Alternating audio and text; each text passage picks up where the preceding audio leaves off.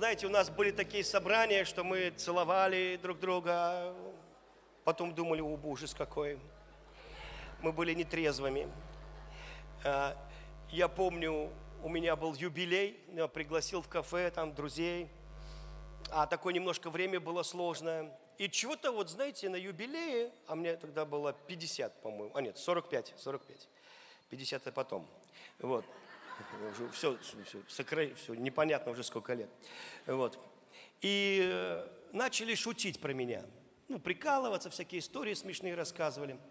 И даже некоторые мои друзья, они так смутились, потому что, ну, вроде как у человека юбилей, а тут прикалывается, шутки вспоминает всякие. А у меня много смешных историй. Я и от ГАИ убегал неудачно, меня поймали, и многое другое. В общем, я даже не могу вам все рассказать, а то вы меня слушать не будете. Нет. Я чемпион по истории, вот, собрал их много. И вы знаете, и вдруг я подумал, как хорошо, что они немножко меня унижают. Думаю, как хорошо, я даже рассказал пару историй, которые они обо мне не знали, чтобы они тоже надо мной поржали. И все посмеялись. И вдруг присутствие Духа Святого такое сильное пришло. Так сильно Дух Святой пришел. И когда уже надо было расходиться, официанты думали, что мы где-то пьем, потому что мы не пили вина, но все были пьяные. И где-то уже в 11 часов надо было покидать это кафе, и я говорю моему одному из приятелей, говорю, Серега, а мы ведь с тобой пьяные. Он, он говорит, почему? Мы не пили, мы трезвые, говорю. Серега, а почему мы тогда восьмой раз с тобой уже прощаемся? Вот, и, и вы знаете, бывает такая атмосфера сладкая, и вот она, когда Дух Святой приходит. Аминь. Я верю, что нам такие собрания надо, очень. Однажды к нам должен был приехать миссионер из Китая. До этого у нас было пророчество. Один наш друг, он пророк в ЮАР, он пророчествовал нам по скайпу, что Бог открывает нам двери в Китай, но почему-то через Киргизию. И вот. Ну, мы так думаем, ну и ладно. Но через два месяца вдруг к нам приезжает миссионер из Китая, а он киргиз. А знаете, вот, ну как-то мы не знаем, кто он такой, чего он такой, ну никто не знает. И пастор Андрей, мой старший пастор, говорит, братья на духовном совете, вы бы не могли кто-нибудь встретить этого э, ну, проповедника из Китая, из, из Китая, вот из Киргизии. И все молчат. И когда все отказались, а я ждал, когда все откажутся, чтобы согласиться. И я говорю, а давайте я встречу. Он говорит, а давай, здорово. И я говорю, его в ресторан отведу, накормлю, и потом привезу на библейскую школу, он будет учить о миссионерстве. Пастор мой говорит, Сережа, спасибо, слава Богу. Я звоню моему другу Женьке и говорю, Женя, хочешь пророчество? Он говорит, хочу. Я говорю, я буду с миссионером из Китая, там он тебе попророчествует, ты платишь в кафе, в ресторане. Женя не дурак, звонит другому Жене, он всегда так делает. И говорит, Женя, хочешь пророчество? Он говорит, да, хочу. Ну тогда ты платишь Лукья, ну, в ресторане. И мы хорошо покушали, и он реально им попророчествовал. И я знал, что так и будет. Потому что я интуитивно ощущал, что этот человек пророк. И когда я привез его на библейскую школу, такое присутствие было сладкое, Божье. Я вышел и должен был представить проповедника.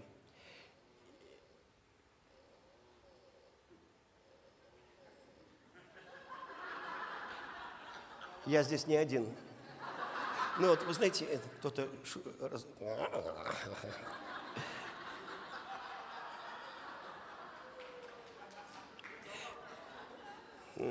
Ну да я. Я вам не мешаю? Ладно. И ну, прикольно, я не могу даже. Как живая. Я вышел и должен был сказать, Э, я не должен был сказать, я хотел сказать. Я хотел сказать, вы знаете, Иисус сейчас здесь. И как бабушка, когда приходит к внукам, не приходит с пустыми руками, хоть конфету, но принесет, так же Иисус, Он не пришел с пустыми руками. Я хотел это сказать, но не стал. Потому что в своей церкви я частенько говорю, Иисус сейчас здесь. Просто про бабушку с конфетой никогда не говорил. Вот. А то, что Иисус сейчас здесь, я это узнал в Угличе, когда был пастором.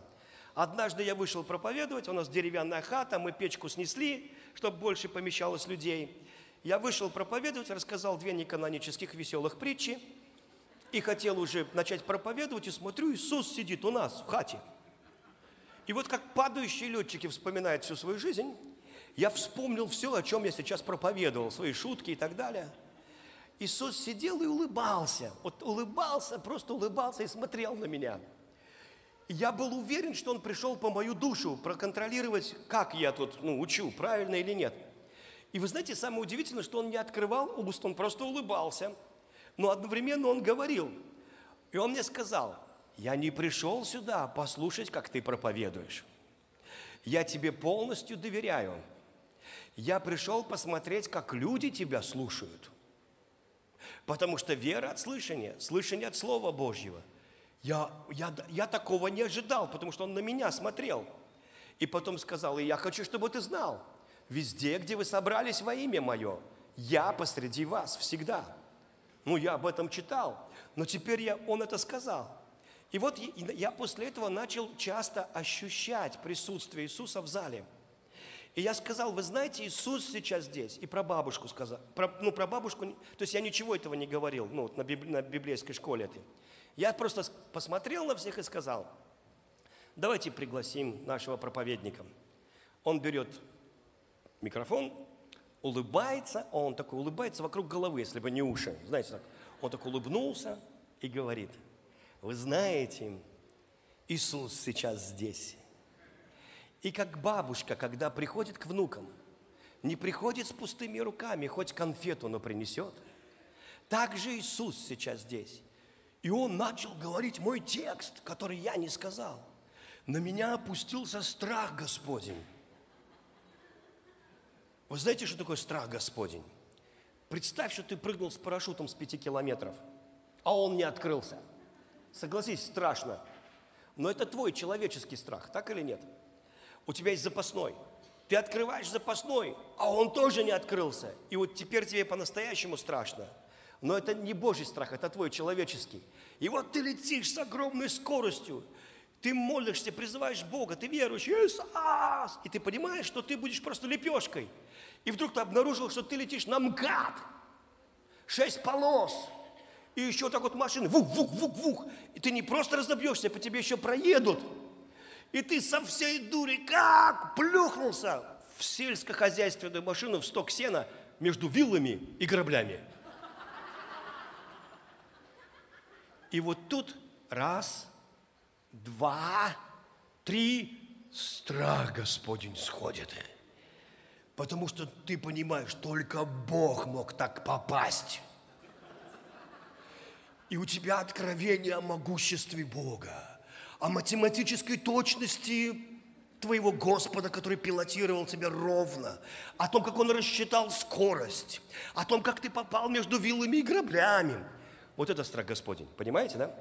Он несет откровение о могуществе Бога. Аминь. И вот я сижу, мой проповедник этот, мой текст говорит, на меня страх Божий сходит. Я уже на кончике стула. У меня рот открыт. И вот в этот момент я слышу голос Господа. Я даже вам интонацию передам. Вот, теперь ты правильно проповедь слушаешь. Ибо это именно то, что я сказал. Открой рот, и я наполню тебя. Это в псалмах про рот написано. И я, когда я это прочитал раньше, я всегда молился, «А, Господи, наполни. А оказывается, у тебя рот открывается автоматически, когда ты внимательно слушаешь. И когда ты внимательно слушаешь по-настоящему, у тебя дебильное выражение лица. Потому что ты себя в этот момент не контролируешь. Вы знаете, и ты вот как только из утробы вышел матери, вот такой, ты вот как будто ничего не знаешь. Вот это очень смиренное выражение лица. Потому что смиренное выражение лица – это не вот это – это не то, это вообще из ада. Смиренное выражение лица, там прям есть такие бесы. Смиренное выражение лица – это когда ты умолился как ребенок. И когда у тебя рот открыт, бывает даже слюна вытекает. Не дай Бог, кто-то тебя сфотографирует, ты потом будешь стесняться этой фотографии всю жизнь. Вы понимаете? И я, я иногда проповедую, некоторые люди так вот, я, я помню, одна сестра, она такая интеллигентная, еврейка, все. Но когда я проповедую, она всегда вот так вот, она вот так вот за мной ходит все время, сидя, сидя на, на пятой точке, она все время преследует меня. И у нее дебильное выражение лица. Ну и вот, я, так, я всегда это замечал, думаю, надо же. И в этот момент, когда ты внимательно слушаешь, Господь говорит, ангелы, быстрее сюда, быстрее сюда, быстрее сюда. Давайте ему прямо в рот деньги, машину, жену, благословение. Быстрее, быстрее, быстрее, пока не закрыл, пока не закрыл помазание, дары Святого Духа. Ты выходишь со служения и думаешь, что-то сегодня было. Ты прав. Тебя благословили прямо в твои уста. Аминь. Потому что Божий способ благословения – это когда ты слушаешь Друзья, поверьте, другого нет. Когда Иисус увидел толпы народа, что они как овцы, не имеющие пастыря, Он сжалился над ними и начал учить их много. Потому что через это в их жизнь приходит благословение. Потому что Иисус есть Слово. Словом сотворен мир. Слово квалифицировано благословить тебя. Сделать тебя здоровым, богатым, счастливым. Аминь. Когда ты к слову относишься правильно, оно начинает работать. Не принесло тем пользы слово слышанное, не растворенное верою слышавших. Но оно может принести пользу. Ты можешь уйти богатым, прямо вот навсегда измениться. Понимаете? Никогда ты не сможешь обвинить Бога, что Он тебя не любит, не благословил или лицеприятен. Он не лицеприятен. Он силен любого человека благословить. Для Него нет трудных подростков – и совсем тупых. Понимаете, он просто, если ты начинаешь жить, поклоняясь Богу ушами, потому что невеста поклоняется жениху ушами, а жених песней. В основном это Иисус под гитарой стоит с балконом, а ты слушаешь. И если ты слушаешь, ты влюбляешься в Него через уши. Поэтому написано, слушай Израиль, а потом возлюби Господа Бога. Нельзя его возлюбить, не услышав. Вы со мной? Вот, вот почему Бог хочет проявляться в нашей жизни, чтобы ты его слышал. Иисус говорит, вы слушали меня, вас буду слушать. Не слушали вас, меня не слушает. Кто слушает вас, слушает меня. Кто слушает меня, тот слушает Отца. Здесь Отец, здесь Иисус. Аминь. И сегодня Бог очень такой энергичный. Такой, знаете, Он прямо хочет вас благословить.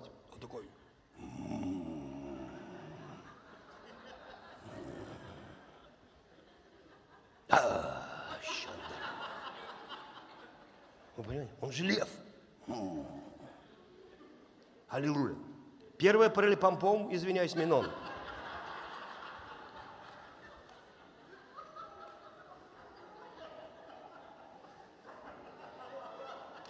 Первая глава. Адам, Сиф, Енос, Каинан, Миналел, Иарет, Енох, Муфусал, Ламех, Ной, его сыновья, Симхам и Афет, сыновья Афета, Гомер, Магок, Мадай, Ифан, Туфал, Машех, Фирас, сыновья Гомера, Аскинас, Рифат, Фагарма, сыновья Ифана, Ефа, ага, Елиса, Фарсис, Китим, Даданим, сыновья Хама, Куц, Хуш, Мицрам, Пут, Ханан. Знаете, я думаю, давайте лучше вторую, потому что тут имена. Вот сыновья Израиля, Рувим, Симеон, Леви, Иуда, Исахар, Завулон, Дан, Иосиф, Вениамин. Знаете что, тут вот во второй там имена, я поэтому давайте третью сразу. Вот сыновья Давида, которые родились у него в Хевроне. Первый Самнон от израильтянки Ахинаамы. Второй сын Даниила от кармелитянки Авигеи. Третий Авесолом, сын Махи, дочери Фалмая, царя Гесурского. Четвертый Адония. Знаете, давайте сразу другую, потому что это имена потомки Иуды, Фарес, Хецрон, Харим, Хур, Шафал. Шафал, Риая, сын Шафала был отцом Ехафа, Ехаф отцом Ахуа, ну ладно, неважно.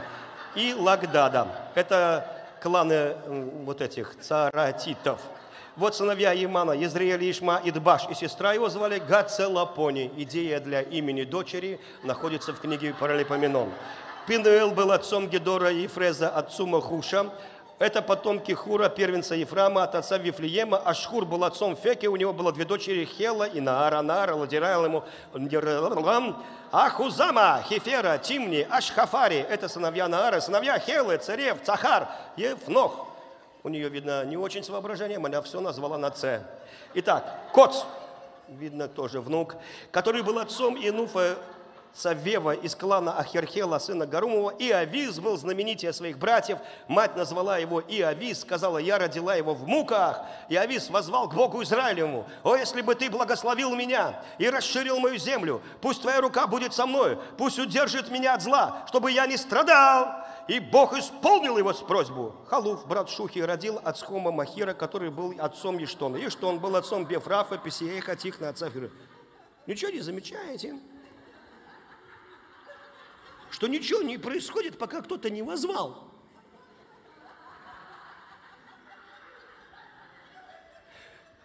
Вдруг находится кто-то, кто возвал, и мы читаем историю. История начинается с искренней, честной молитвы. Аминь. История начинается с искренней молитвы. Это проблема иногда. Вы знаете, тут написано, Иовис был благороднее своих братьев. В одном переводе, в другом по-другому, ну, неважно. И вот ты думаешь, как же он знаменитее написано в другом.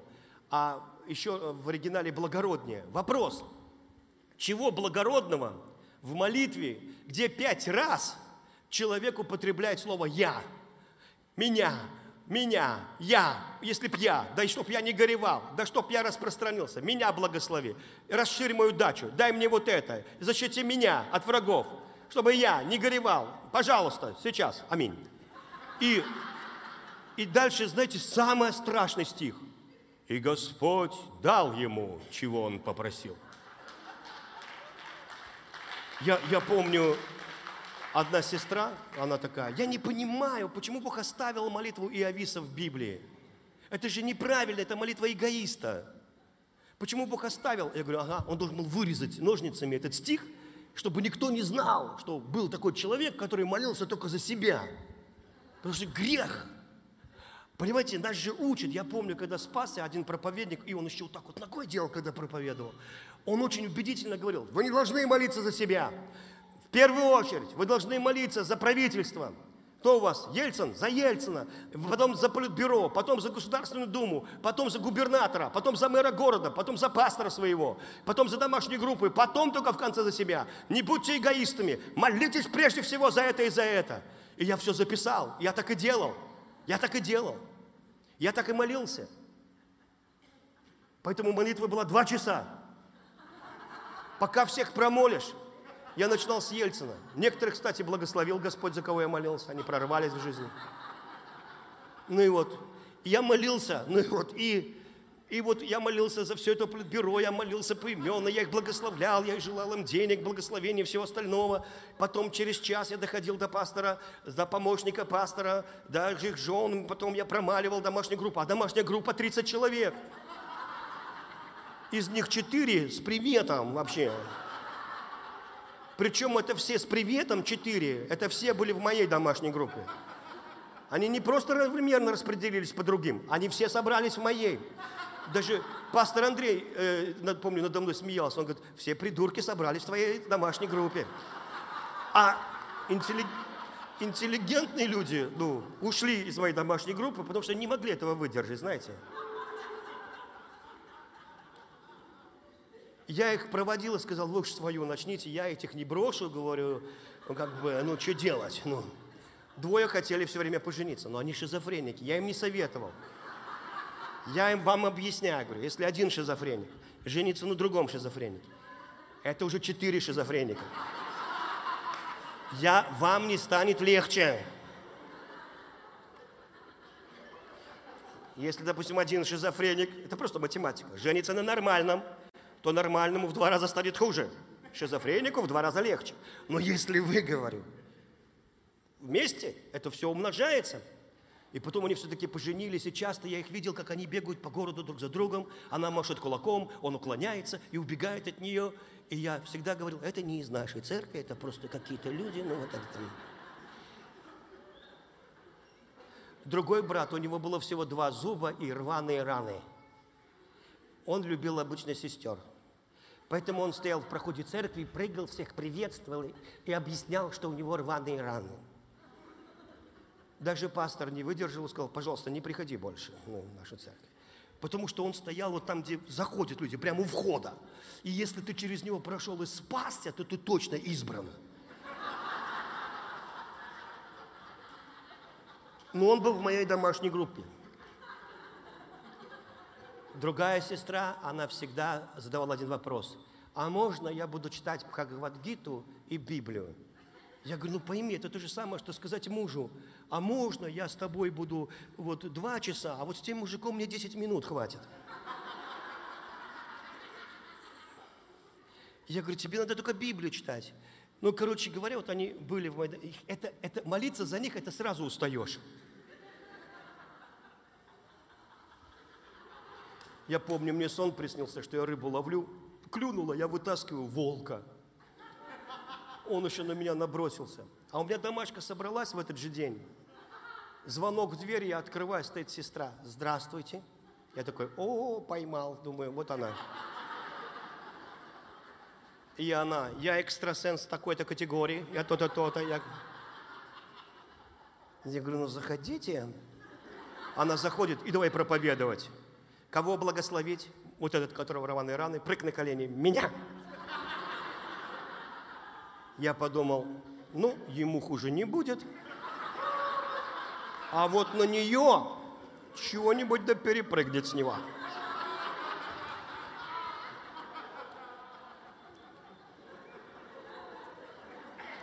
Я говорю, все, помолились? Она говорю, вон с моей домашней группы. Она обиделась, пастору жаловалась. Вот. Но вы знаете, вот домашняя группа. И потом я промаливал домашнюю группу. Я промаливал домашнюю группу, два часа уходила, а мне нужны были ботинки. Потому что мои давно расклеились. И я ходил, уже снег был, поэтому они, я вот так ходил, чтобы снег не черпать в ботинки. Вы понимаете? И в конце я молился, как тот Барт, наш гитарист. И про меня не забудь. Вы знаете, ну вот, не молитва эгоиста, не молитва. И, и Авис у нас эгоист, вы поняли уже, да? А я молился вот так. Короче, проходит уже три месяца, уже ну, ботинок нет, вообще нет. Я как-то Богу говорю, Господь, почему ты мне не даешь ботинки? А, а у меня не было никого, кроме Бога, кто бы мне мог дать ботинки. Это серьезно. Мы, это 93-й год или второй, это мы голодранцы были, мы вообще без денег. Мы, мы даже не знали, что мы без денег, вы понимаете? Мы могли сказать так, мелких денег у меня нет, а крупных никогда не было. Ну вот. И вы знаете, то есть, по сути, ну как бы, я только мог уповать на Бога. У меня другого не было. Вот правда. И Господь сказал, у тебя нет ботинок, потому что ты не просишь. Я раз его местом Писания. Написано, что ты знаешь нашу нужду прежде нашего прощения. А он мне, написано, не получаете, потому что не просите. Ну, я перестал спорить с Богом. Говорю, хорошо, дорогой Господь, я благодарю Тебя за президента Ельцина. Я благословляю его во имя Иисуса Христа. Я благословляю Через два часа я добрался до Даши, Глаши Васи. Я промолил четырех придурков. И в конце концов двух шизофреников и все. И говорю в конце, Господь, дай ботинки. На следующий день прихожу домой, у меня, по-моему, было шесть пар. Итальянских фирменных крутых ботинок высокие, на шнурках, на петлях на каких-то, на пряжка такой, знаете, пряжка железная. Короче, на молнии. Я говорю, Тонечка, откуда ботинки? Прям стоят все в прихожей. Она говорит, Елена Петровна обанкротилась и дала тебе ботинки. И я говорю, так если бы я раньше помолился, Елена Петровна раньше бы обанкротилась, и я раньше имел бы ботинки. А так она в бизнесе мучится, и я не обутой. И вы знаете, в нашей человеческой культуре просить неприлично. Потому что мы, мы когда видим, что кто-то идет просить, мы такие, жена, прикрой, идут люди. Ну, вот.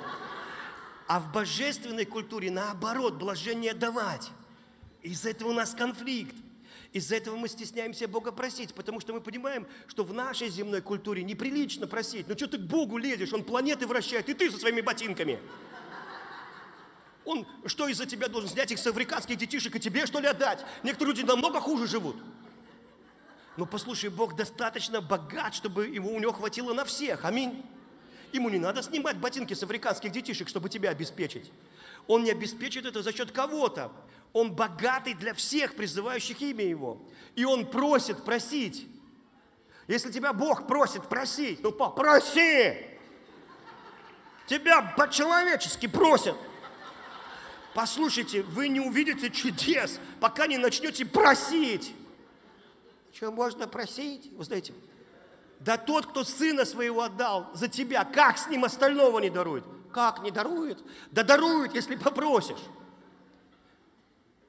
Но в нашей культуре как бы не принято просить. Это надо покаяться и измениться. Надо научиться просить. Просить надо все.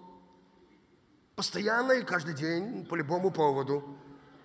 Чем чаще, тем больше, тем лучше. Я за себя не молюсь. За сыночка бы. Отстань от него. Один раз помолилась за сыночка и забудь о нем. Да что вы.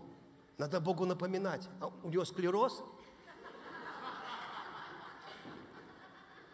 Он тебя так обременил. Он не может без ходатая. Ты его своим ходатайством подкачиваешь. Он такой, у, у, у, у, у, кто-то меня. О! Нет. Послушайте, это воля Божья. Бог хочет спасти твоего сыночка больше, чем ты. И как и ты спасена, чтобы все вокруг тебя спаслись, все твои домашние были спасены. Один раз помолилась, и он будет спасен. Бог вовек с него не слезет. Послушайте, он не отстанет, ему надо только повод дать. Попроси, чтобы он это сделал, он это сделает.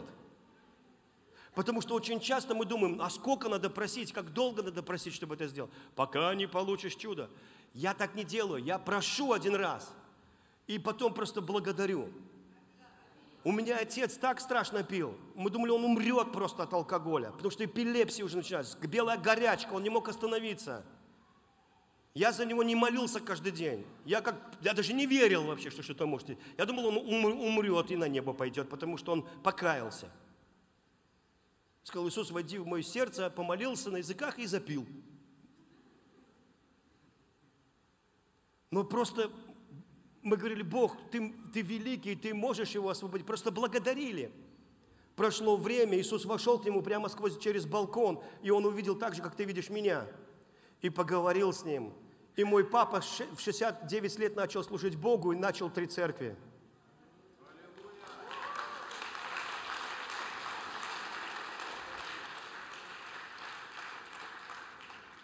И его вообще было не остановить. Его только, э, когда вот он ушел к Господу, 72, но он ушел, у него было три церкви уже. Понимаете? Потому что Бог могущественный. И мне нравится, когда, вот знаете, вот я вам хочу сказать, помните, за Иисусом шла такая дама, серафиникиянка. И она орала все время, помните?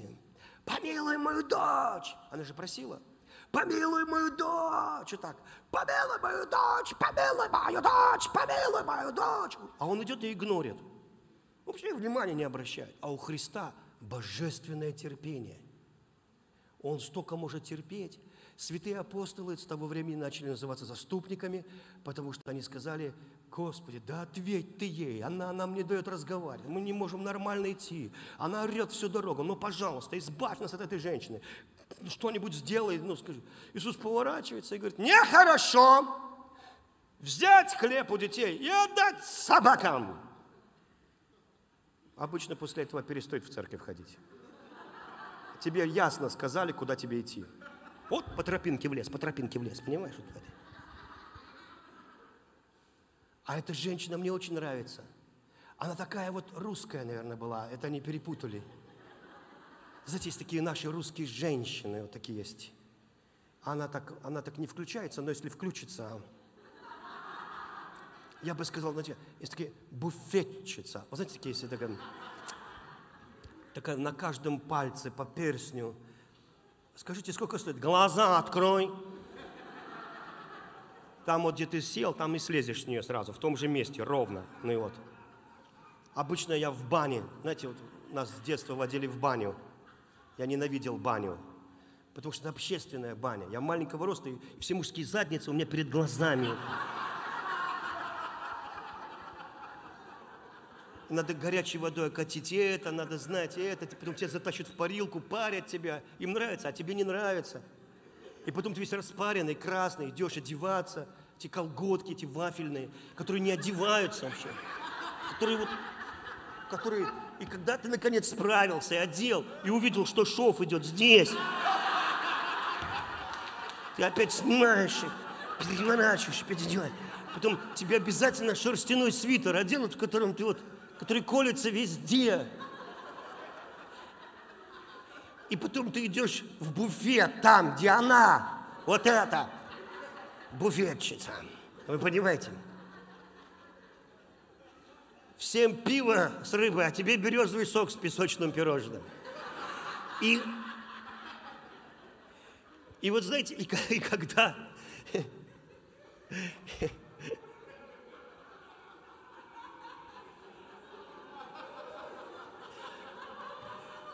Олег, пастор Олег говорил о мгновениях. Мне припомнилось много мгновений.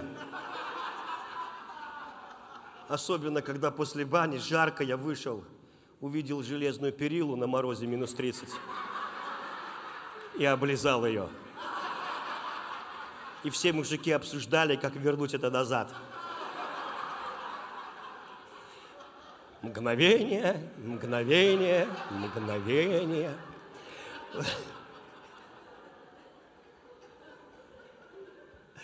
Ой. И вот эта дама, она не... Как это, знаете, есть такая э, индийская акварель художественная, я бы сказал, знаете, вот э, прозаичная такая акварель, когда один индус говорит, есть женщины в русских селениях, их бабами нежно зовут. Слона на ходу остановят и хобот ему оторвут. И, вы знаете, и вот как раз Иисус нарвался не, Иисус нарвался не на то, которое уходит. Она так встала и говорит, да, Господи, я еще та тварь. Я плохая женщина, только я тут при чем? Ты же у нас хлеб, сошедший с небес. Дай крошка! Собаки едят крошки? Едят. Дай мою крошку. Обычно после такой молитвы надо женщину в ад за дерзость. А Иисус такой, вау! О, женщина! Представляю, как он блеснул глазами. О, женщина! Все таки что, что, что, что? Велика вера твоя. Да я во всем Израиле такой веры не нашел. Иди, все отлично. Понимаешь, когда ты подходишь просить у Бога, а мы говорим, просите, Тебе не надо вот так вот приходить. Помилуй меня, помилуй меня, Господи, помилуй меня, Господи, помилуй меня, Господи, помилуй меня. Потому что ты Господа придурком выставляешь, который не хочет тебя миловать. Ты его злословишь такой молитвой. Нельзя так себя вести. Бог щедрый, богатый. Не надо, помилуй меня. Вы знаете, вот, ну тогда можно так помолиться, если совсем слаб, но потом возвращайся. Аминь. Бывает, раскис. Но послушайте, это не это Бог ободряет. А эта женщина не стояла, помилуй, мою дочь, помилуй. Она говорит, да, Господи. Что она сделала? Она возвеличила Бога. Она сказала, ты настолько могущественный, ты настолько великий, добрый и благой, что даже крошки мне бы хватило, чтобы вся моя жизнь изменилась. Вот кто ты такой. Ты хлеб, сошедший с небес. И она возвеличивала Бога своей дерзкой, наглой, недуховной молитвой. Потому что некоторые духовные молитвы, они вовсе не духовные молитвы, а некоторые недуховные молитвы, они очень духовные молитвы. Поэтому молитва Иовиса – это очень духовная молитва. Потому что когда достала уже так жить, с проклятым именем, достала это безденежье, Достала этот огород, где три редиски и больше ничего.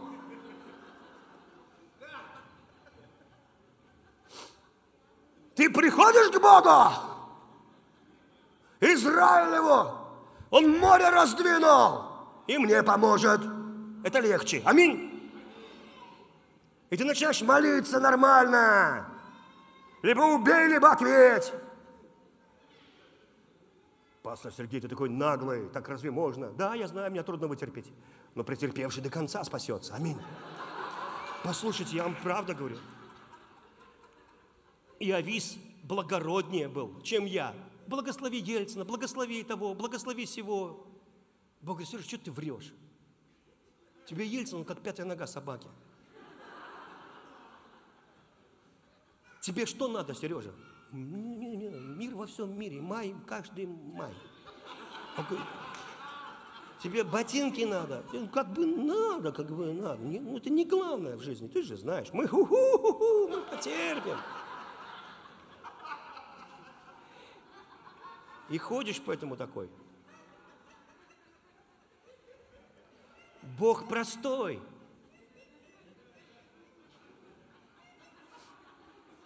Я часто говорю, я человек простой, поэтому не надо усложнять мою жизнь. Вы знаете,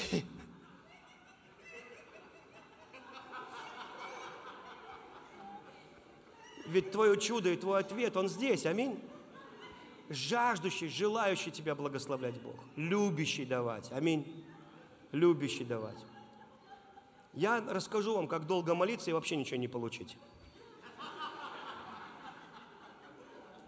Я знаю, я научился. Я три года молился за машину. Ну, Господь, дай мне машину, пожалуйста, Господь. Ты же знаешь, не для себя прошу, для пробуждения. Это как...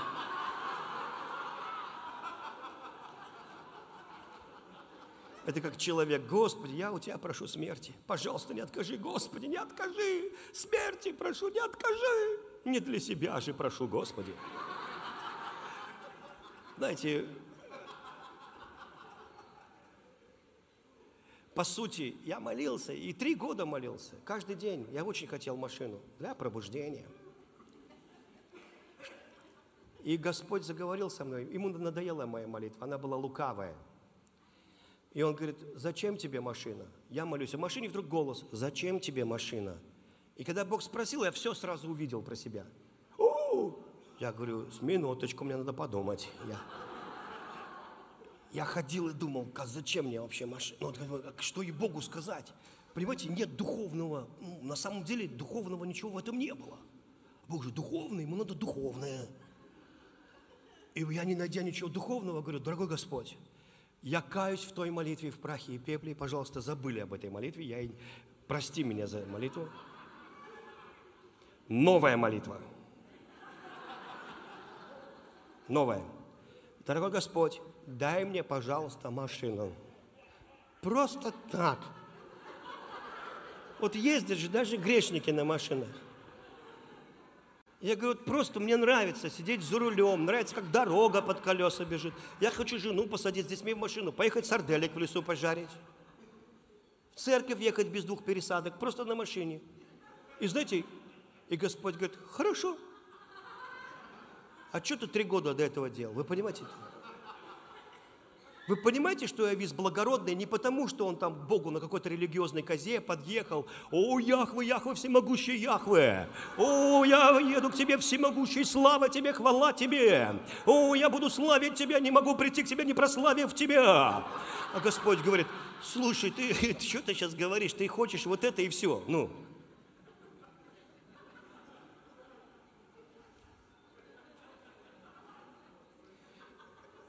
Вот. Я подумал, машина будет завтра. Настолько четко. Бог сказал, хорошо. Прошло несколько месяцев. Елена Петровна звонит. Сережа, а мне Господь говорит до этого, сегодня тебе позвонит Елена Петровна и подарит тебе машину Рено. Но ездить на ней ты не будешь. Это чтобы испытать твое сердце. Я подумал, это дьявол. Потому что в Библии написано, не пожелай чужого. Аминь. Я сказал, Господь, я не желаю машины Елены Петровны. Не успеваю дойти до дома, звонок. Сережа, привет. Мы с мужем решили подарить тебе машину Рено. Я чуть не обсикался. Иномарка! Понимаете? Тогда у тебя либо Жигули, либо иномарка. Понимаете? Иномарка! Я побежал к жене. Тонечка, Тонечка, Елена Петровна нам дарит машину Рено. Но ездить на ней ты не будешь. Буду, буду, буду. Написано, желание, э, благословение Божье обогащает и печали не приносит. Я побежал евангелизировать соседей, чтобы Бог услышал меня и подарил мне машину. Они очень удивились. На следующий день я в нетерпении пошел в их... А у них там, знаете, муж цветмедом занимался, и ему иногда машинами отдавали там какие-то, да. А там у них целый автопарк таких ведер с болтами, иномарок. И моя Рену оказалась одним из таких. Ну. Я к ней подхожу, к этой машине, дернул за ручку, а она прищемила мне палец, ручка, и такой черный волдырь надулся такой. И говорит мне, но ездить на ней ты не будешь. Я говорю, я буду, буду, буду ездить. Ее муж говорит, Серега, ты извини, но там двигатель, короче, капиталку надо делать. Но это всего 200 долларов, ну тогда это стоило. Говорит, ты не переживай, мы тебе не дадим машину такую убитую, мы тебе отремонтируем. Я, хорошо, но уже есть, есть. Вдруг нападает ГАИ на их этот автосервис. Они мою спрятали, остальное у них ликвидировали, деньги у них кончились. Надо иногда осторожнее благословлять помазанников.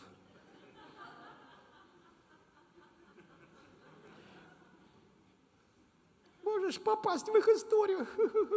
Ладно, шучу. Ну ладно, это шутка. Всегда надо благословлять помазанников. Ну. Год проходит. Я на ней не езжу. Ее муж говорит, Сергей, ты бы забрал машину ну, с автостоянки, а то мы все деньги платим, платим. Она говорит, не ездит, но потом, как деньги появятся, мы ее отремонтируем. Прихожу на автостоянку, мне дали ключ, документов на нее нету, говорит, потом дадим. И такой толстый этот, а, такой был Вовчик, он, короче, сиди, у него руль трет по животу, и он отодвинул сиденье, и оно сломалось. И вперед вообще не продвигается. А машина представительского класса Рено, она такая большая, ну, седан, но большой. И мне не достать до педалей. Не достать вообще. Он дал мне крышку от пятилитровой бутылки, говорит, когда закипит, ты увидишь, пар такой пойдет. Найди какую-нибудь лужу и так вот туда подольешь. Я начал волноваться, ну вот. И когда сдавал, вот в этом положении лежачем, я чувствую, хрясь я обо что-то. Выбегает сторож, говорит, ты что наделал? Я говорю, что, что, я наделал, что я наделал? Меня начало, ты знаешь, я это девятка, 99, тонированная такая. Это бандит самый главный в нашем районе. Вот ты попал. А у меня не было домашнего телефона, я ему церковный, офисный дал, говорю, пусть позвонит, меня там позовут, мы разберемся. Короче, я выехал, еду, дым сразу пошел. Я буквально немного проехал. Машина начала ехать медленно. Смотрю, гаишник стоит. А как гаишник не остановит машину, с которой с капота пар такой валит? И он поднял палочку. Я вспоминаю, что у меня нет документов на машину. Я как взмолился, говорю, Господи, пожалуйста, пожалуйста, сделай так, чтобы он меня не остановил, пожалуйста. А гаишник не останавливает машину. Он хочет увидеть водителя и остановить. А водителя не видно. Потому что я лежу чтобы достать до педалей. И он вот так с палочкой искал водителя. И увидел меня только когда мы поравнялись. И так и остался с ней стоять. Я проехал, машина почти перестала ехать, я доехал до какой-то большой лужи, как мне посоветовали. Вышел, открыл капот, люди на остановке скучали, но тут я, хоть какой-то театр, но есть. И я с крышкой лил, а как будто в ват льешь. Вы знаете, туда льешь, а там бездна бездну призывает. Она не наполняется. Я доехал до гаража, который мне друг на время дал. Говорит, можешь в моем гараже. А в гараже, так сказать, не открывался всю зиму. Была весна, снег таял, двери были подо льдом. И вот эти таяния снега открывало все новые и новые слои собачьих и кошачьих фекалий, которые нагуляли там за всю зиму. Когда я долбил это ломом, это все брызгало на меня. Какие-то коричневые и другого цвета штучки, они висели у меня повсюду. Я загнал машину в гараж, сел в маршрутку, вернее, встал в угол. Я, знаете, вот я чувствовал себя не то, что проклятым, ну вот как бы вам сказать. Вот когда ты весь в говне, и у тебя такая же машина, да? И тебе должны позвонить, ты что-то девятку помял сегодня. А мне надо было ехать на служение в другой город. За мной заехал тот, кто благословил меня машиной, на Альфа-Ромео, на хороший. Заехал, говорит, Серега, садись за руль. Обычно я, ну, это он мне давал попрактиковаться. Я сел, а у меня руки на, на руль не попадают, я чувствую, я что-то волнуюсь. Я говорю, давай, это я сяду, а ты тут рули. Я сел так вот в окно. Я говорю, Господи, может, я проклятый какой? И голос Божий, нет, ты не проклятый, у тебя просто сегодня был злой день. И я благословлю сегодня тебя, чтобы ты знал, что я с тобой. И мне было даже интересно. Мы приехали на служение, вместо 30 человек, которые было у меня в церкви, пришло человек 10. Я говорю, давайте в зал не пойдем. Ну, чем мы будем в десятером? Я на сцену не лез, если 10 человек или 30, я просто с людьми был. Пойдемте в фойе. Мы в фойе сели, стульчики поставили. Я говорю, давайте помолимся. Я никому не говорил про мой фекальный день. Я говорю, давайте помолимся. Только поднимаю руки. И Дух Святой падает на наше маленькое собрание. А когда ты пастор и давно, и у тебя давно 15 человек, ты заработаешь комплекс лоха, я тебя уверяю, очень скоро. Ну, вот. И вы знаете, и как только мы подняли руки, Дух Святой упал на нас сверхъестественно. Я пророчествовал полтора часа, не останавливаясь. Мы все плакали, смеялись. И, я, и оказывается, благословение – это его присутствие. С моими машинами ничего не поменялось во внешнем мире. На Рено я больше не ездил. Я ее отдал назад. Вот. И у меня потом появился Opel Капут или Opel как дед, такая старая машина. Если поднимаешь коврик, видна дорога. А тебе оно надо? Держи коврик закрытым. Аминь. Мой друг объяснил мне, что, который учил меня водить машину, сказал, Сергей, обычно он учил так, если видишь деревья, пошли через дорогу, выбирай самое тонкое, мой тебе совет. Ну, вот. И вы знаете, он такой был он говорит, а если в машине что-то гремит, делай музыку громче. Вот, и вот примерно такие были у него обучающий процесс. И когда я ехал за рулем, он обычно спал. И я ему говорю, Андрюш, а что ты спишь? Вот, когда я еду за рулем, все орут, кричат, а, осторожней, осторожней.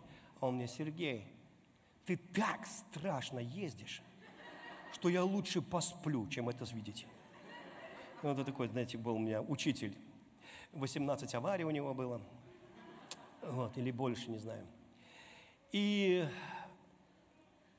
у меня украли на этот Opel Капут все документы. Я приехал в ГАИ, а оказалось, что у меня номер кузова перебит, номер двигателя перебит.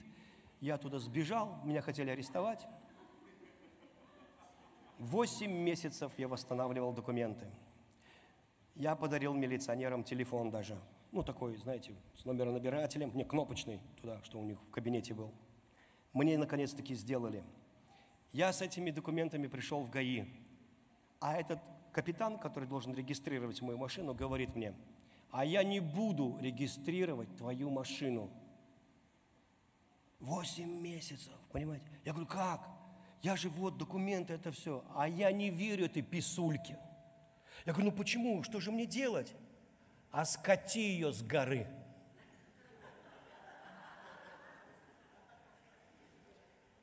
я вышел, знаете, мне так было дурно, я вышел, метров 150 я прошел, весна, немножко солнышко. Я подумал, знаете что, я голый родился, голый уйду. Вы не украдете мою радость. Ха-ха-ха-ха! И вдруг такая радость на меня сошла. Я запрыгнул в маршрутку. Весна, ворона клюет мусор, какашки на улице, красота! Вы понимаете? Воздух тляный. И знаете, но я счастливый, независимо от этого. Вдруг звонит тот, кто продал мне машину. Сергей, как у тебя дела? Я говорю, ну так и так. Как так и так? Звонит генералу. Ген... Они с ним в Афгане воевали. Генерал звонит в ГАИ. Гаишники вызывают меня. Я прихожу. Капитан милиции с моими документами везде ходит. Я за ним только успеваю. Все подписывают. Я сел в свой опель капут и поехал. Вы понимаете? Но я был свободен от похоти к автомобилям раз и навсегда. Вот так вот похоть плохо уходит. Вы знаете, и только годы прошли. У меня не все сразу в жизни. Годы прошли. Я никогда не забуду. У меня уже была девятка тонированная. Один бандит мне ее подарил. Он покаялся и сказал, пастор, возьми мою машину. Валера. У него тоже, когда поднимаешь коврик, дорогу видно, поэтому я... И там в багажнике бита и тонированные стекла. Ну и больше ничего. Вот. Бита вот эта бейсбольная, все. Я в ней ездил. Знаете, у меня почему-то в городе уступали дорогу на этой машине, когда я ездил. Как будто я она очень дорогой. Я не знаю почему. То ли она известная была некоторым людям, то ли что. Вот. И мой друг один говорит, Серега, давай решим вопрос твоей машины. Я говорю, а как? Продавай свой за сколько продашь. Я продал за 2000 долларов, он добавил 15 тысяч. Купил мне Audi A4 трехлетку резину Мишлен, резину зимнюю, резина летняя, автозапуск, сигнализация, каска, ОСАГО. Я сел утром и заорал. Слава тебе, Господь! Вот так. А, послушайте, послушайте. Я это делал каждое утро. И иногда днем, и иногда вечером. Это не было таким, знаете, задание, я дисциплинированно славлю Господа. Нет, это было от всего сердца. И Господь говорил, видишь, как благодарение в тебе производят люди, которые благословили? Какое благодарение в тебе производит? И я говорю, вот это да. Понимаете, когда ты живешь честной, искренней молитвой, без лукавства ты приходишь к Богу, ты не сможешь уйти без чуда. Да, да, да, ты не сможешь уйти без чуда. Потому что Бог хочет благословлять тебя сильнее, чем ты думаешь об этом. Он раздаятель, Он даятель. И, знаете, ты не можешь что-то сделать для Бога, запомните. Невозможно что-либо сделать для Бога, чтобы не получить награду. Ты не можешь стакан воды дать праведнику, пророку, любому человеку, чтобы не получить награду – ты не можешь не получить награду, если принимаешь кого-то с любовью, с честью, с уважением. Ты не можешь не получить награду за поиск Бога. Библия говорит, ищущих меня я не лишу благ. Когда ты ищешь Бога таким, каким ты его не знаешь, или берешь пост, чтобы познать Бога, будет награда за любое старание и действие. Есть награда за терпение. Иов терпел, но в конце он стал богаче в два раза. У него родились самые красивые девчонки на всей планете. Одну звали Кирингапух, глаза голубиные. Другую звали Сияние ресниц, Гацелопони. И они были самыми красивыми. Это была награда в его дочерях, это была награда в его деньгах, это была награда во всем. Ты не можешь не получить награду. Ты должен знать, что ты получаешь награду за любое действие, направленное к Богу, за проповедь Евангелия, за прославление, за то, что встал пораньше, за то, что убирал в конце, когда все разошлись, за то, что помогал кому-то. Ты получишь награду. Ты не можешь не получить награды. За каждый рубль, который ты пожертвовал, ты не можешь не получить награду. Это невозможно. Потому что Господь, это Его имя, Я Господь воздаятель я не оставлю тебя без воздаяния. Я помню, как один человек, он ну, грузин, он на вокзале его там то ли обокрали, то ли что, короче, он не мог уехать. Стыдно, но ему пришлось просить. И какой-то русский парень дал ему денег, купили билет. Он говорит, пожалуйста, оставь мне свой телефон, я обязательно тебя вознагражу. Он говорит, и этот парень говорит, да не надо мне, просто езжай, все, забыли обо мне.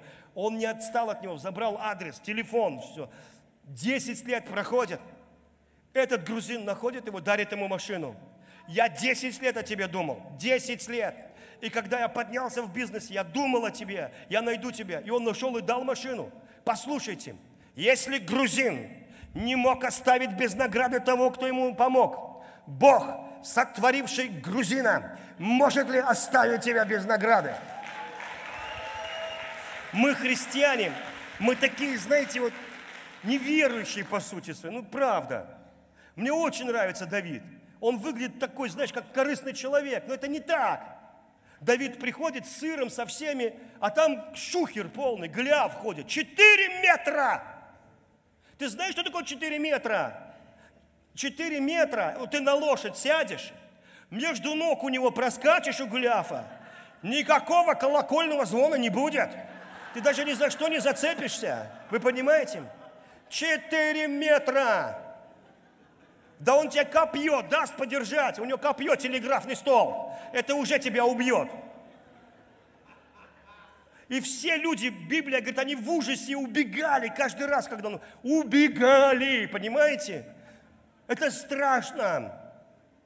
Четыре метра – это очень много. У него там броня, у него копье, у него меч. Я даже не знаю, что у него за меч. И приходит Давид, метр шестьдесят девять, с кепкой. И говорит, а что там это, почему все прячутся, что случилось? Они говорят, да ты чего? Тут этот монстр ходит. Он не просто монстр, он воин от юности.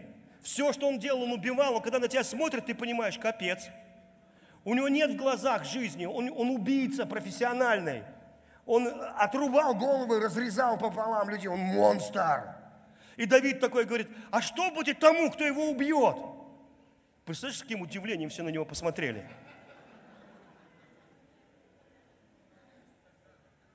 А он говорит, что ты собираешься делать? Я хочу его убить его, но мне надо сначала знать, что за это будет.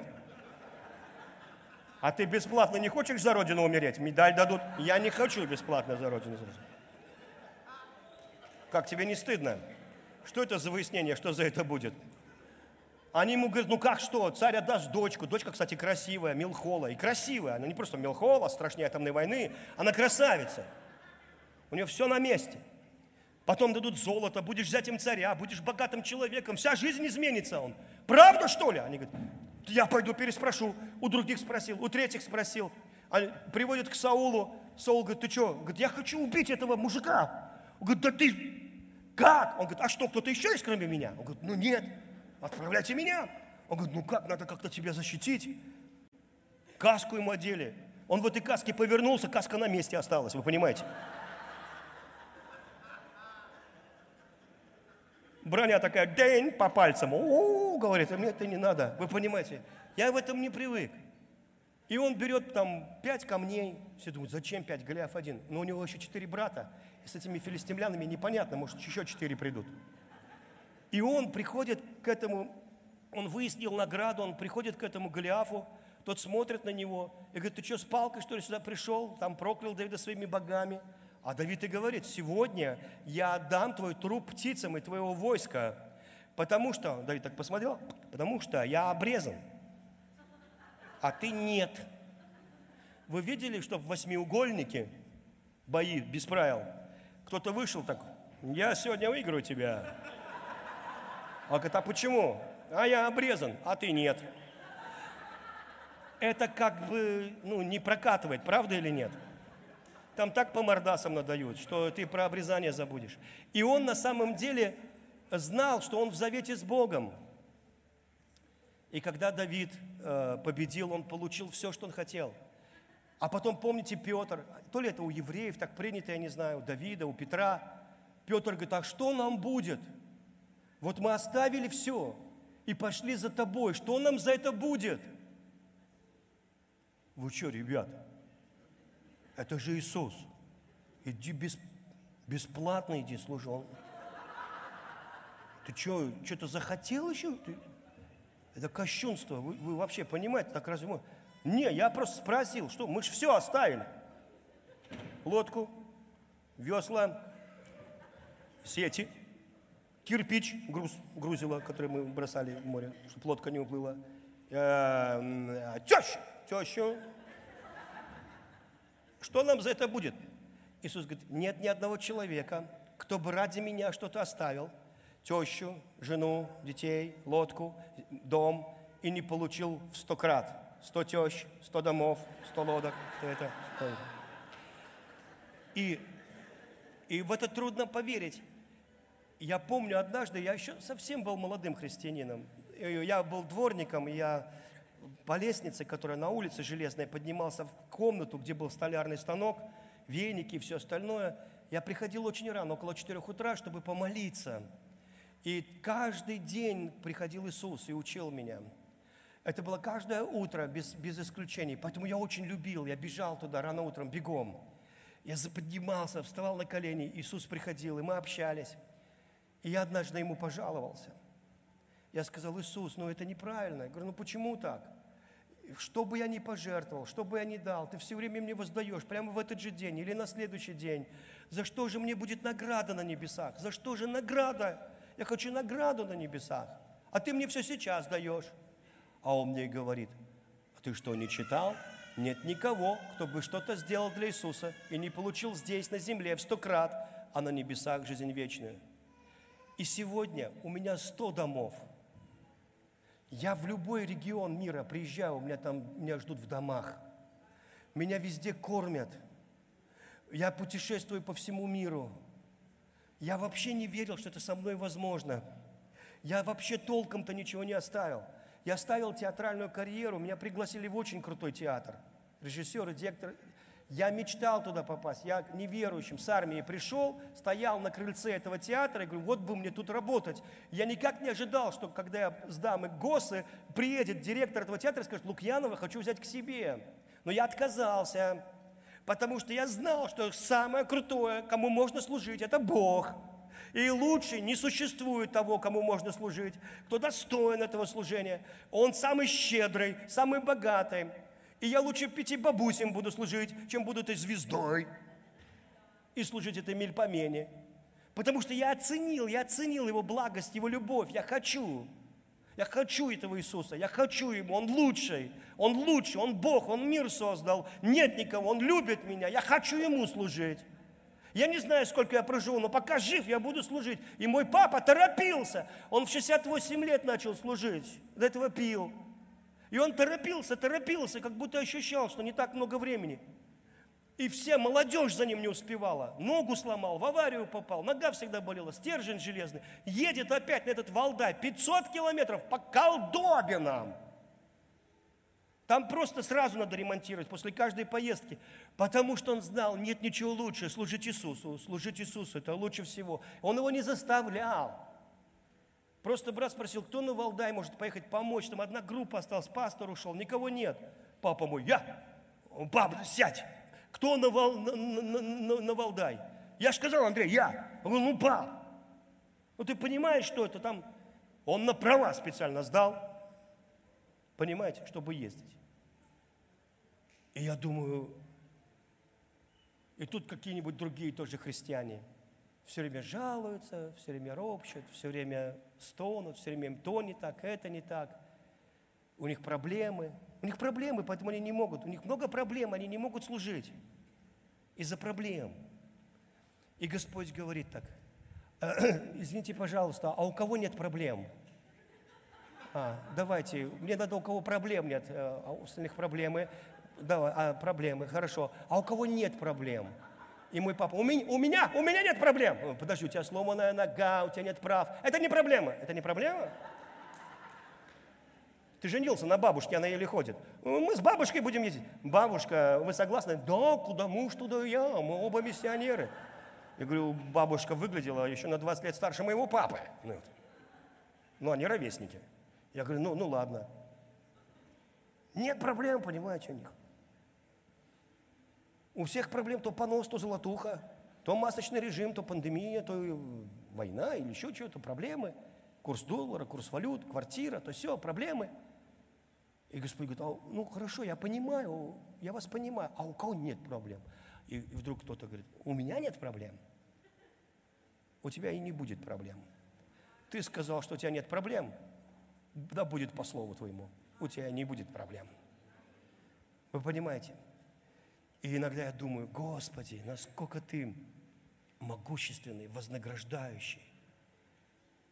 Он говорит, если ты миротворец, у тебя будет награда. Если ты благословляешь проклинающих тебя, у тебя будет награда. если ты молишься за обижающих тебя, у тебя будет награда.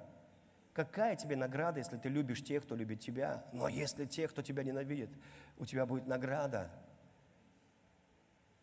Это не зарплата, это что-то такое мощное, что навсегда меняет жизнь. И Библия говорит, ну, кто будет это? Я хочу. Я говорю, Господь, пожалуйста, я хочу. Вот. Ты даешь просто, без упреков. Молитесь честно. Если тебе нужна земля, дом, так и скажи, не выпендривай, просто скажи, дай дом. Откуда дом? Я откуда знаю? Я никогда не знаю откуда. Это самый дурной вопрос. Если тебе нужно, чтобы расширил Бог тебя, скажи. Это принесет. Он говорит, чтобы ваша радость была совершенной. Аминь. И, и Бог тебя сильно благословит. Сильно благословит. Аминь. Да? Тебя как зовут? Я зову. А? Алина? Просто я вижу, как рука Божья на тебе благословляет тебя уже сейчас. Аминь. Да. И сидишь, у тебя Божья рука, такой обнял тебя, сидит. Господь с тобой. Аминь. Аллилуйя. Кто хочет, чтобы его Бог благословил? Держите руку, не опускайте, чтобы Бог видел. Опустите на секунду, сейчас я буду за вас молиться. Послушайте. Я никого не отпускаю без чуда, я верующий. Аминь. Вы не зря здесь сидите, все это слушайте, терпите этого проповедника. Соблазнились, но пережили меня все равно. Тонечка у меня утром просыпается, такая на меня смотрит. Сережа, ты мне приснился. Я насторожился, я говорю. Я говорю, что случилось? Я видел твое лицо, и ты так наклонился и говоришь мне, я подстроил тебе сегодня подарок. Что ты мне подстроил? А я ничего не подстроил, я напугался. Знаешь, когда жена так говорит, ты напрягаешься, потому что мало ли что, а ты не готов? А я не был готов, я не знал, что я ей приснюсь, что я подстроил ей подарок. Я сразу стрелки перевел на Бога. Я говорю, Тоня, ты знаешь, что некоторым людям снится мое лицо, но это не я, это Господь им говорит через. А у нее была мечта, вот, вот, вот для вас это вообще ни о чем. Она очень хотела американские сани антикварные, которые на каких-то старинных открытках там 900 года, знаете, там, ну, и это невозможно, они стоят в Америке 500 баксов. И ты никак их не привезешь, потому что вот пандемия, все эти случаи. Но когда у нее в обед они уже были, это только Бог мог подстроить. Вы знаете, ну для меня Сани и Сани. Но вы увидели ее счастливые глаза. Вот это осознание могущества Бога, который подставил ей эти сани, которые на Рождество украсили у нас дом как часть интерьера – я хочу помолиться, чтобы каждому из вас Бог подстроил какой-то подарок. Потому что вы слышали проповедь про Иовиса. И я не знаю, что вам нужно. Только Бог это сделает для вас. Я расскажу почему. Любит тебя Господь. Любит тебя. Тебе надо уверовать в Его любовь, а не в свою могучую веру. Из-за того, что Он любит тебя, у тебя это будет. Аминь. Как бы я хотел это внушить прям. Любит тебя Господь. Такой маятник и внушить. Любит тебя Господь. Вы знаете, вот как бы внушить. Апостол Павел Тимофею пишет, внушай это братьям, будешь хорошим служителем. Аминь любит тебя Господь.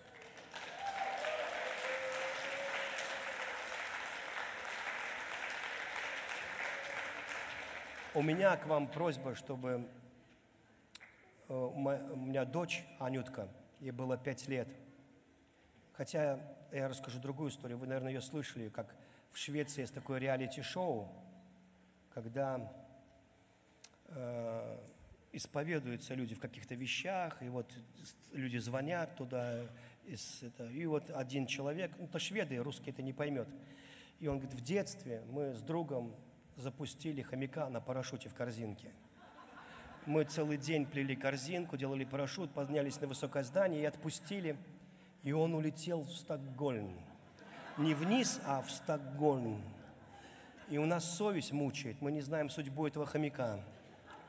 Ну, меня бы не мучило, потому что я в детстве в космос запускал кота э, без парашюта. Ну, потому что у нас не было ну, парашюта. Я крутил его в авоське и готовил его мозжечок, ну, перегрузку. Потом брат кидал мне его со шкафа, а я его на шкаф. И он обкакался в воздухе вот так вот. Из-за этого он вырвался и выпрыгнул с балкона. Я не понял, мы так хорошо играли вообще. Зачем убегать? Но шведы, видно, более такие, знаете, там... И вдруг звонок в студию. Скажите, пожалуйста, а вы хомяка запустили на парашюте в таком-то году? Он, да. Это был праздник города Стокгольма? Да. Ну, я знаю судьбу вашего хомяка. Моя дочь, ей пять лет, она молилась, что Бог просил у меня хомяка. Я ей сказала, что хомяка я тебе не дам. Она сказала, если Бог мне даст? Ну, если Бог даст, тогда я тебе, пусть будет.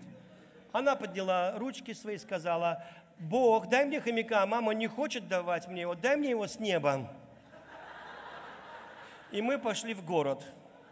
Она меня дергает за руку и говорит, мама, смотри, Бог ответил на мою молитву. Я говорю, с чего ты взяла? Туда, говорит, смотри. Я поворачиваю лицо и вижу, как на парашюте. Вот так он в корзинке смотрит этот хомяк. Прямо в руки моей дочери. А там сотни тысяч людей гуляют по городу. И вот здесь страх Господень приходит – Потому что Бог дает всем просто и без упрека. И тебе надо смириться и принять Божье благословение. Как ребенок. Аминь. Теперь я попрошу вас встать, потому что мы сейчас закончим через 4 минуты. Потому что 20.56.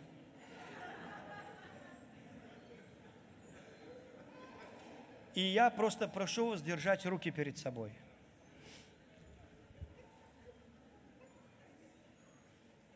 Не молитесь, хорошо? Просто держите руки и молчите, как рыба. Вот, э, рыба это, молчит.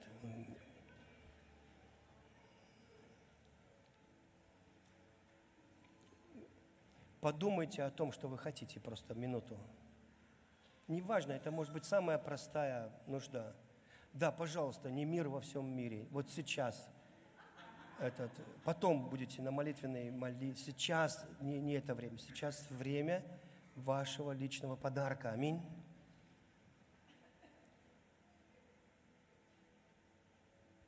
Я однажды в одной церкви молился. Это было чудо. У одной женщины зуб сотворился, она ночью орала, звонила в трубку у кого-то еще. Вы не молитесь, вы только подумали, о чем вы хотите.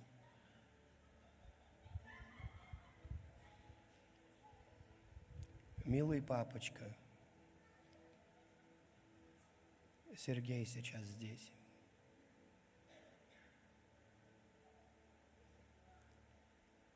Ты мой милый папочка. Все твое мое, все мое твое каждому, кто держит руки с неба. Подстрой подарок. Подстрой каждому. Пусть ангелы высвободятся и действуют во мгновение ока. Подстрой каждому чудо. никто не уйдет с пустыми руками. Во имя Иисуса Христа. Я благодарю Тебя. Мы просто дети. Сколько бы нам не было лет.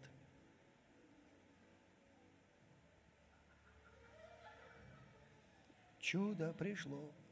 Спасибо тебе, Отец. Аминь. Вы знаете, в Кемерово, это было в Кемерово, у них высокий такой был, ну, такой вот потолок, и к нему прилип большой надутый гелием шар. И я молился этой молитвой, и вдруг все смотрят куда-то рядом, и у всех глаза полные ужаса. Я поворачиваю лицо, а рядом со мной вот так вот висит шар в воздухе. Он на молитве с неба, когда я сказал «с неба пусть придет чудо», он опустился и стоял рядом со мной, как проповедник, как переводчик, знаете. Я посмотрел на него, он не шевелясь висел в воздухе, и такая бечевочка висит. И люди такие смотрят. Я такой думаю, да, говорю, вы получаете чудо. Тут просто нету. Когда я сказал аминь, он полетел назад, оттуда, куда вернулся. Один пастор подошел ко мне и сказал, я этого служения в жизни не забуду. Я говорю, мне тоже оно понравилось. Пусть сегодня что-то такое дивное, хорошее произойдет с тобой. Аминь. Будьте благословенны, драгоценные. Будьте огромных вам благословений.